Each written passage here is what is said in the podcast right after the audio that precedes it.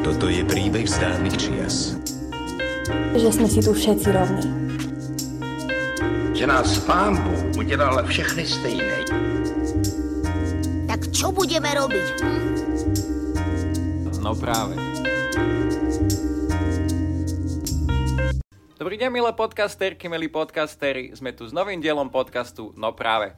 Dnešný rozhovor je tretím zo série nazvanej Ľudské práva v zajatí politiky, v ktorej sme zatiaľ privítali bývalú premiérku Ivetu Radičovú a predsedkyňu mimoparlamentného pé es Irenu Biháriovú. Náš dnešný host má bohaté skúsenosti tak z oblasti ochrany ľudských práv, ako aj zo zajatia politiky. Dámy a páni, je mi osobným ako aj profesionálnym potešením u nás v štúdiu privítať bývalého splnomocnenca vlády pre rómske komunity Ábela Ravasa. Dobrý deň. Dobrý deň a ďakujem, že tu môžem byť. Ja by som tak začal, ako sme už viackrát v našom podcaste spomínali, ľudské práva sú aj menšinové práva, nie len. A aj napriek tomu, že demokracia je vláda väčšiny, by potreby menšín nemali byť ignorované. Národná rada Slovenskej republiky však prvýkrát od vzniku samostatného Slovenska nemá zástupcov čisto maďarskej platformy. Máte pocit, že aj napriek tomuto sa vláda drží svojho programového vyhlásenia a zastupuje aj záujmy národnostných a etnických menšín žijúcich na Slovensku? Sú zohľadnené potreby menšín aj počas pandémie? No je to taká veľmi špecifická situácia, lebo ako ste aj vypovedali, zatiaľ každý jeden parlament mal uh, aspoň jednu uh, tzv. Maďarskú stranu, čiže záujmy maďarskej komunity a myslím si, že tým pádom aj menšín boli zohľadnené priamo špecifickou stranou v rámci parlamentu. Keď sa teraz pozrieme na rozloženie síl, tak samozrejme ani jedna menšinová strana sa nedostala do parlamentu. Mali sme tam troch maďarských poslancov za hnutie Olano, teraz z toho ostali dvaja, pán Grendel a pán Dimeši, s tým, že ešte tam bol pán Peter Čech, ktorý potom vypadol, lebo bol náhradník za pána Kiselicu, ktorý sa vrátil do parlamentu. Máme tam, keď sa nemýlim, troch rómskych poslancov, tiež za Olano a, a tam to viac menej končí. A otázka vždy je, že či je potrebná tá etnická politika. Myslím si, že na Slovensku sme tu tak dlho mali menšinovú stranu v parlamente, že ľudia zabudli, že ako to vyzerá, keď tam takáto strana nie je v rámtane, teda tých samotných menšinových komunít alebo maďarskej komunity.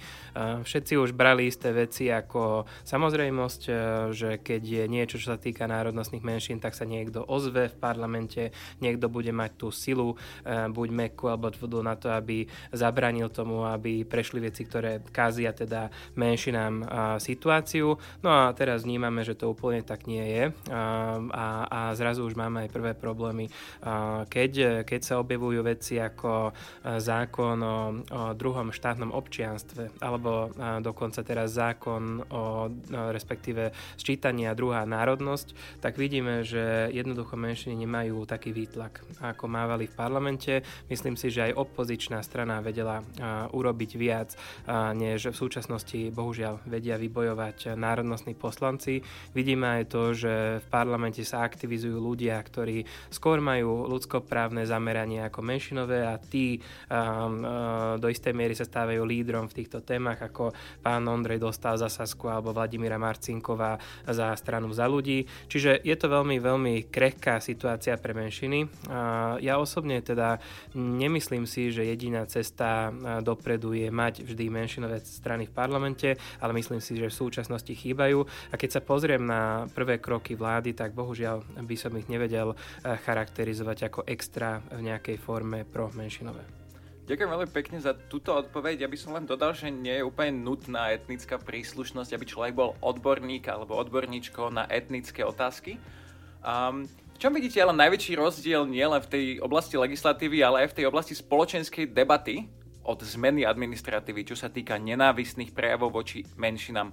Pomohol nástup novej vlády k ďalšiemu odstraňovaniu rasizmu a segregácie v spoločnosti, lebo musím povedať za seba, že som zatiaľ nevidel príliš veľa aktivity. Najprv by som sa iba na chvíľku vrátil k tomu, čo ste povedali, že teda etnicita sa nerovná odbornosť a absolútne s tým súhlasí, to, súhlasím. To znamená, že niektorí ľudia sa tvária, že môžu hovoriť v mene celej menšiny iba kvôli tomu, že majú takú príslušnosť, tak to nie je pravda. Tiež tzv. Tokenizmus nie je úplne v poriadku, to znamená, že mám jedného Róma a tým pádom ten Róm hovorí za všetkých, mám jedného Maďara a tým pádom ten Maďar hovorí za všetkých. Na druhej strane tiež treba povedať, a toto sa vraciam k mojim možno, že nejakým koreňom v, v, v politickej filozofii, lebo teda okrem sociológie mám aj, aj pozadie politológa, tak myslím si, že nemôžno robiť menšinovú politiku bez tých menšín. To znamená, že nemusia to robiť iba ľudia z národnostnej menšiny, ale určite to nemôžeme robiť bez ľudí z národnostnej alebo aj z iných menšín. Rovnako napríklad vyzerajú panely, kde teda sami muži hovoria o reprodukčných právach, to tiež nefunguje a podobne a podobne. No a teraz k tomu, čo ste sa pýtali, to znamená, že ako sa mení možno diskurs, čo sa týka národnostných menšín počas tejto vlády, a teda musím povedať do istej miery kritika aj do vlastných radov, že počas predošlých štyroch rokov som mal obrovský problém s tým, že niektorí naši partneri presadzovali takú retoriku, ktorá bola na istých bodoch proti menšinová, proti rómska. Mal som taký pocit mimochodom, že ľudia, ktorí takto rozprávajú napríklad z okolia strany Smer, si to ani vôbec nemyslia, ale to inštrumentálne využívajú pre získanie politických bodov. Na druhej strane tiež musím uznať, že mi viac menej prechádzali veci. To znamená, že keď uh, prišlo k tomu, či vieme zaviesť napríklad povinnú predškolskú dochádzku, či vieme získať uh, peniaze na projekty, či vieme zmeniť uh, desiatky ďalších zákonov, fond na podporu kultúry národnostných menšín, tak na konci dňa aj tí, ktorí verejne hovorili nie ako menšinách, potom tie gombíky tak povediať stláčali. V prípade tejto vlády vidím taký opak. To znamená, že na jednej strane vláda na symbolickej rovine veľmi starostlivo komunikuje ohľadom národnostných menšín. To znamená, že premiér napríklad sa ukáže na pietnom akte ohľadom rómskeho holokaustu, pozýva rôzne, rôznych predstaviteľov menšín, náhrad a podobne. Čiže tá symbolika je v poriadku, ale potom, keď sa pozrieme na, na samotné opatrenia, tak tam, tam to je už oveľa viac rozpačité. Tak COVID samozrejme je ostro vyhranená situácia, ale to, čo sa dialo a bohužiaľ do istej miery sa aj deje v rómskych komunitách ohľadom covidu, tak to si myslím, že ten celý diskurs veľmi špatne zasahuje. Keď som videl prvé zábery ohľadom toho, že teda vrtuľníky prichádzajú do jarovníc a, a robia tam military show, ako som už niekoľkokrát povedal, a potom ako som videl, jak žehrianska osada Bystrany a Krompachy sa dostávajú do karantény napriek tomu, že vládne nariadenie hovorilo o úplne iných podmienkach, kde sa má nariadiť takáto karanténa, tak myslím si, že Rómovia sa opäť dostali do popredia takým spôsobom, ako nechceli byť, a o to viac teda niektoré skupiny Rómov alebo aj rómski politickí lídri mali s tým problém, lebo teda všetci vieme, že Rómovia v nemalom čísle počtu volili práve vládnou stranu Olano a vnímajú to tak, že potom dostali na oplátku karantény v osadách. Samozrejme, treba, treba sa starať o to, aby sme nemali komunitné šírenie v rómskych komunitách, ale neviem, či bolo úplne nutné to takto robiť. No a v prípade ďalších sporných bodov, čo sa týkalo národnostných menšín, už som hovoril o štátnom občianstve, teraz o druhej národnosti v sčítaní, tak vláda pravidelne nemá sílu jednoducho stať na strane národnostných menšín. Čiže môžeme mať skvelé reči o tom, že ako máme radi Maďarov a ako máme radi Rómov, ale na konci dňa, keď sa láme chlieb, tak bohužiaľ táto vláda zatiaľ nebola na správnej strane. A ešte tu bude veľká téma jedna, a to je optimalizácia siete národnostných škôl, respektíve optimalizácia celej školskej siete. Z, čoho, z toho, čo vidím, tak je hrozba, že vláda môže zatvoriť menšinové školy. Napríklad tam máme na úseku školstva pani štátnu tajomníčku Moniku Filipovú. Uh, opäť je to, je to etnická Maďarka, národnosť sa nerovná odbornosť, ale myslím si, že ona je aj odborníčka, tak dúfam, že vie tomu zabrániť, aby sa to stalo, lebo uh, komunikovať o tom, že podporujeme menšiny, je jedna vec, ale treba potom robiť aj veci v prospech. Ďakujem veľmi pekne za túto odpoveď. Ja by som pripomenul, napadlo ma viacero vecí k tejto vašej odpovedi, ale ja by som len pripomenul, že Slovensku stále hrozí pokuta za segregované školstvo. Dúfame, že toto sa nám podarí v najbližšej dobe vyriešiť. Chcel by som sa spýtať, ale teda keď už ste uh, teraz v pozícii bývalého splnomocnenca vlády, chcel by som sa spýtať na váš nejaký komentár k súčasnému, ku súčasnej činnosti tohoto úradu. Na začiatku povolebného obdobia som zachytil správy z viacerých zdrojov o tom, že predávanie agendy medzi vami a pani Bučkovou bolo sprevádzané nejakými zadrhelmi. Ako by ste zhodnotili prácu tohto úradu po vašom odchode? Prebieha vôbec nejaká spolupráca teraz medzi vami a pani Bučkovou? Tak bolo by extrémne neelegantné, keby som kritizoval prácu pani splnomocnenkyne tak, že nie je prítomná, ale niektoré veci e, predsa musím povedať. Prvá vec je, že môžem potvrdiť, že teda e, prevzatie agendy úradu prebehlo tak veľmi kostrbato, veľmi stroho. Mal som taký pocit, že pani splnomocnenkyňa nemá veľmi záujem o to, že čo sme na tom úrade robili a možno, že sú tam aj nejaké osobné animozity. A, a tým pádom vo veľa veciach, čo sme začali robiť, sa v súčasnosti nepokračovalo alebo stále sa nepokračuje. Vy, vyzdvihnem iba jeden taký príklad, ktorý je extrémne dôležitý, a to sú miestne občianske poriadkové služby alebo MOPSky.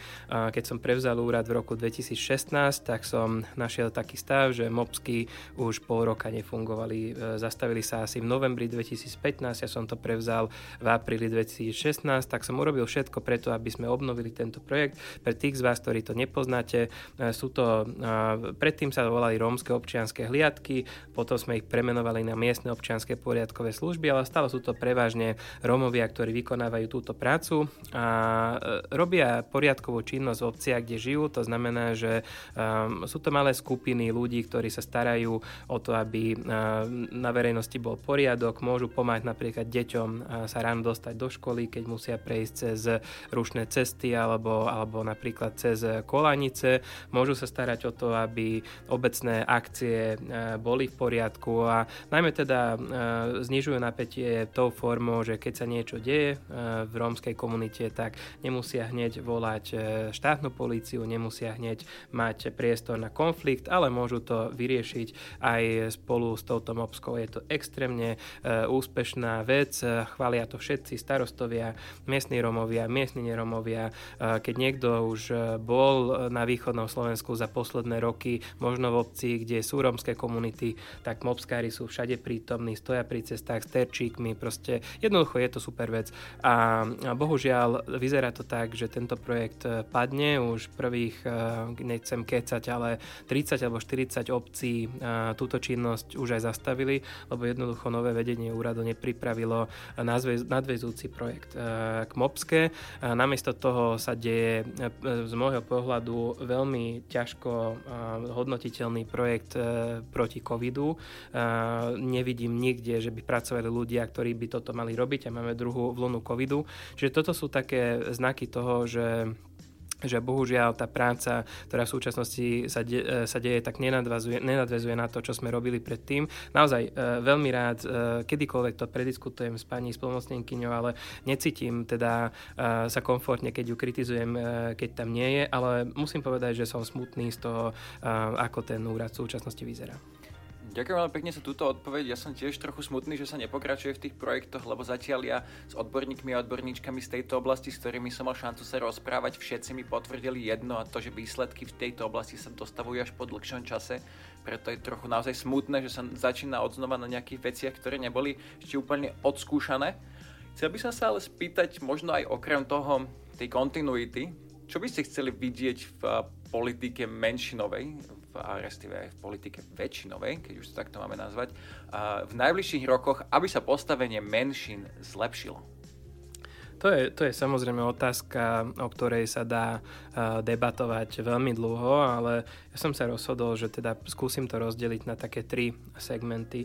Ináč to je vždy veľmi nebezpečné, keď na začiatku vety hovorím, že tri segmenty, lebo tam zvyčajne skončím na dvoch alebo na šiestich, ale povedzme, že tri. Lebo teda keď hovorím o menšinových politikách, tak sú tam veci, ktoré sú priamo, tak, tak povedať, čisto menšinové záležitosti. Aj v tých treba postupovať a treba mať mať dobrú kvalitu podkladov. Jeden z tých príkladov takej čistej menšinovej politiky je zákon o postavení národnostných menšín. E, sa to sľubuje veľmi dlho.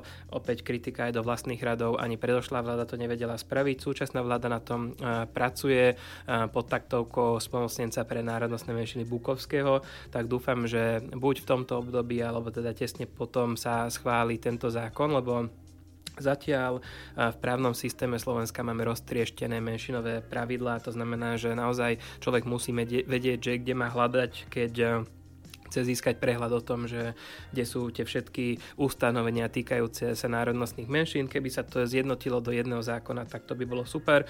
Ale ešte v tejto čisto menšinovej časti by som vyzdvihol um, súčasné pravidlá ohľadom um, oficiálnych národnostných jazykov. To znamená, že v súčasnosti národnostný jazyk sa smie používať v oficiálnej komunikácii, v úradnej komunikácii, v obciach, kde uh, počet ľudí s danou národnosťou presahuje pätnásť percent. Nenáhodou som použil slovo národnosť, lebo je to tak dané, jazykové da- práva dávame podľa národnosti a robí to veľké problémy napríklad pre rómske komunity, kde nie všetci, dokonca možno, že aj nie väčšina Rómov komfortne rozpráva po rómsky na Slovensku z rôznych historických teda dôvodov. To znamená, že keď si píšu rómsku národnosť, tak nadobudnú rómske jazykové práva v obciach, kde to nepotrebujú. Naopak píšu si slovenskú národnosť v in- niektorých obciach a nenadobudnú rómske jazykové práva tam, kde by to potrebovali. Čiže toto by sme mohli riešiť tak, že ja, zákon by bral do úvahy použitie menšinových jazykov a nie národnosť. Toto sú také čisto menšinové veci.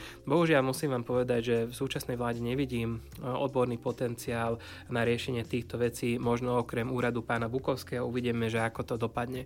Potom tá druhá vec, a zatiaľ viem, že čo boli tie tri, čiže to je dobrý, dobrý signál, je, je regionálna politika, lebo teda Slovensko, tak ako väčšina krajín, má svoje menšiny v niektorých regiónoch, že tie menšiny sú koncentrované na okrajoch pri hraniciach, Maďari na juhu, napríklad Rusíni na severe, na severovýchode krajiny, krajiny, ale aj Rómovia sú prevažne na východnom Slovensku, na južnom Slovensku a veľmi často vidíme, že práve tieto oblasti sú tie, ktoré sú zabudnuté, čo sa týka rozvoja regiónov.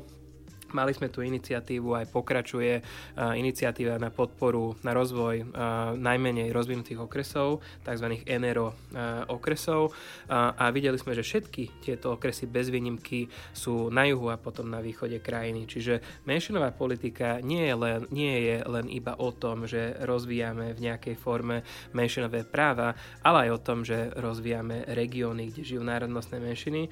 Predošlá vláda uh, sa snažila uh, najmä tie tieto regióny trošku viac podporiť ako predtým, aby s troškou nadsázkou by som povedal, že aby nešla veškerá podpora z Bratislavy smerom na Žilinu a naspäť, na, na Považie a podobne, ale aby aj ostatné časti krajiny sa cítili rovnako teda byť vo fokuse ako, ako presne tieto etnicky viac slovenské časti. Opäť táto vláda ruší niektoré opatrenia, ktoré smerovali týmto smerom, napríklad aby som vyzdvihol iba jedno takéto opatrenie, e, sa, sa ruší e, diaľnica, diaľničný tunel Soroška, čo všetci, ktorí chodíme po južnej trase smerom na Košice z Bratislavy alebo teda opačným smerom vieme, že jaká by to bola veľká potreba. Čiže aj toto je menšinová politika, regionálny rozvoj. No a teraz sa dostanem k tretiemu a, a poslednému bodu a to je sociálna politika, lebo teda aj som rozmýšľal, že ja som sa dostal k ľudským právam nie tak napriamo, nie cez Ja nie, nie som právnik, to som ani nikdy neštudoval, ale cez sociálnu oblasť a cez, cez menšinovú oblasť a, a pre mňa teda menšinová politika je aj o sociálnej oblasti a to najmä kvôli tomu, lebo nielen rómske komunity, ale napríklad vyľudňujúce sa dediny na, na severovýchode alebo na juhu krajiny, kde žijú Rusíni alebo Maďari, tak potrebujú našu obrovskú pomoc, aby vedeli si udržať nejakú životnú úroveň. A tomuto sa naozaj venujem veľa a pre mňa aj toto je menšinová politika a myslím si, že teda štát sa v poslednej dekáde možno uberá takým lepším smerom, čo sa týka sociálnej politiky, možno, že sa mýlim, ale štát sa vracia do regiónov a sa snaží tam robiť s ľuďmi, ktorí teda potrebujú pomoc.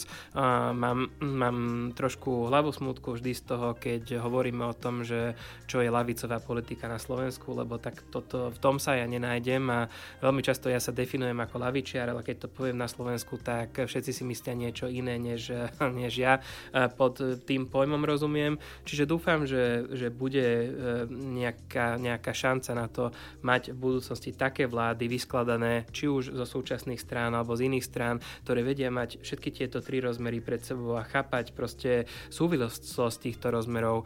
Priama menšinová politika, regionálny rozvoj, sociálna politika musia byť, ísť ruka v ruke k tomu, aby sme mali naozaj spokojné menšiny na Slovensku. Ďakujem veľmi pekne za toto zhrnutie. Ja by som možno teda pridal takéto vysvetlenie. Ja sa s týmto stretávam veľmi často, že, že aj tie ľudské práva ako hodnota sú, sú považované za ľavicovú hodnotu a predsa keď to človeku povieme, tak sa to berie ako niečo priveľmi agresívne alebo priveľmi radikálne a pritom je to len naozaj si uvedomenie tej hodnoty, že ten každý človek má rovnakú hodnotu. Každý človek sa teda rodí rovný a slobodný v právach a dôstojnosti, ako to je definované Všeobecnou deklaráciou ľudských práv, čo ma teda privádza ku tej mojej poslednej, najobľúbenejšej otázke. Chcel by som sa opýtať, čo pre vás znamená pojem ľudskosť?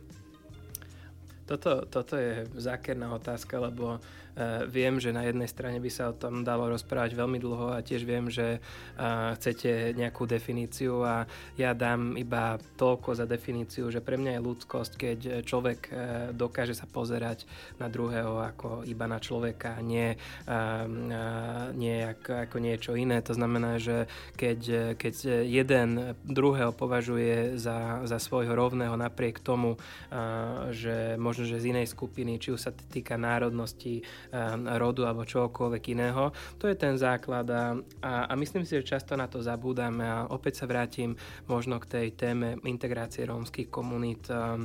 Prednedávnom som bol tiež v rozhlasovej relácii a, a tam sa ma pýtali, že teda, čo je môj odkaz pre tých, ktorí a, chcú, chcú niečo robiť pre lepšie spolunažívanie v ich obciach a tam som tiež povedal, že skúste sa pozrieť na toho druhého, aj keď je Róm, ako na človeka a pre mňa toto je tá ľudskosť, že nedegradujeme ľudí do druhej kategórie iba kvôli tomu, že patria k nejakej skupine, že hovoria nejakým jazykom alebo žijú v nejakých sociálnych podmienkách, nedegradujeme ich, že ich nazývame cigáni, buzeranti alebo bezďaci, ale proste budeme o nich hovoriť ako o ľuďoch a budeme sa tváriť tak a dokonca sa správať tak a cítiť tak, že aj my by sme mohli byť v inej situácii a proste um, to, je, to je tá ľudská solidarita pre mňa.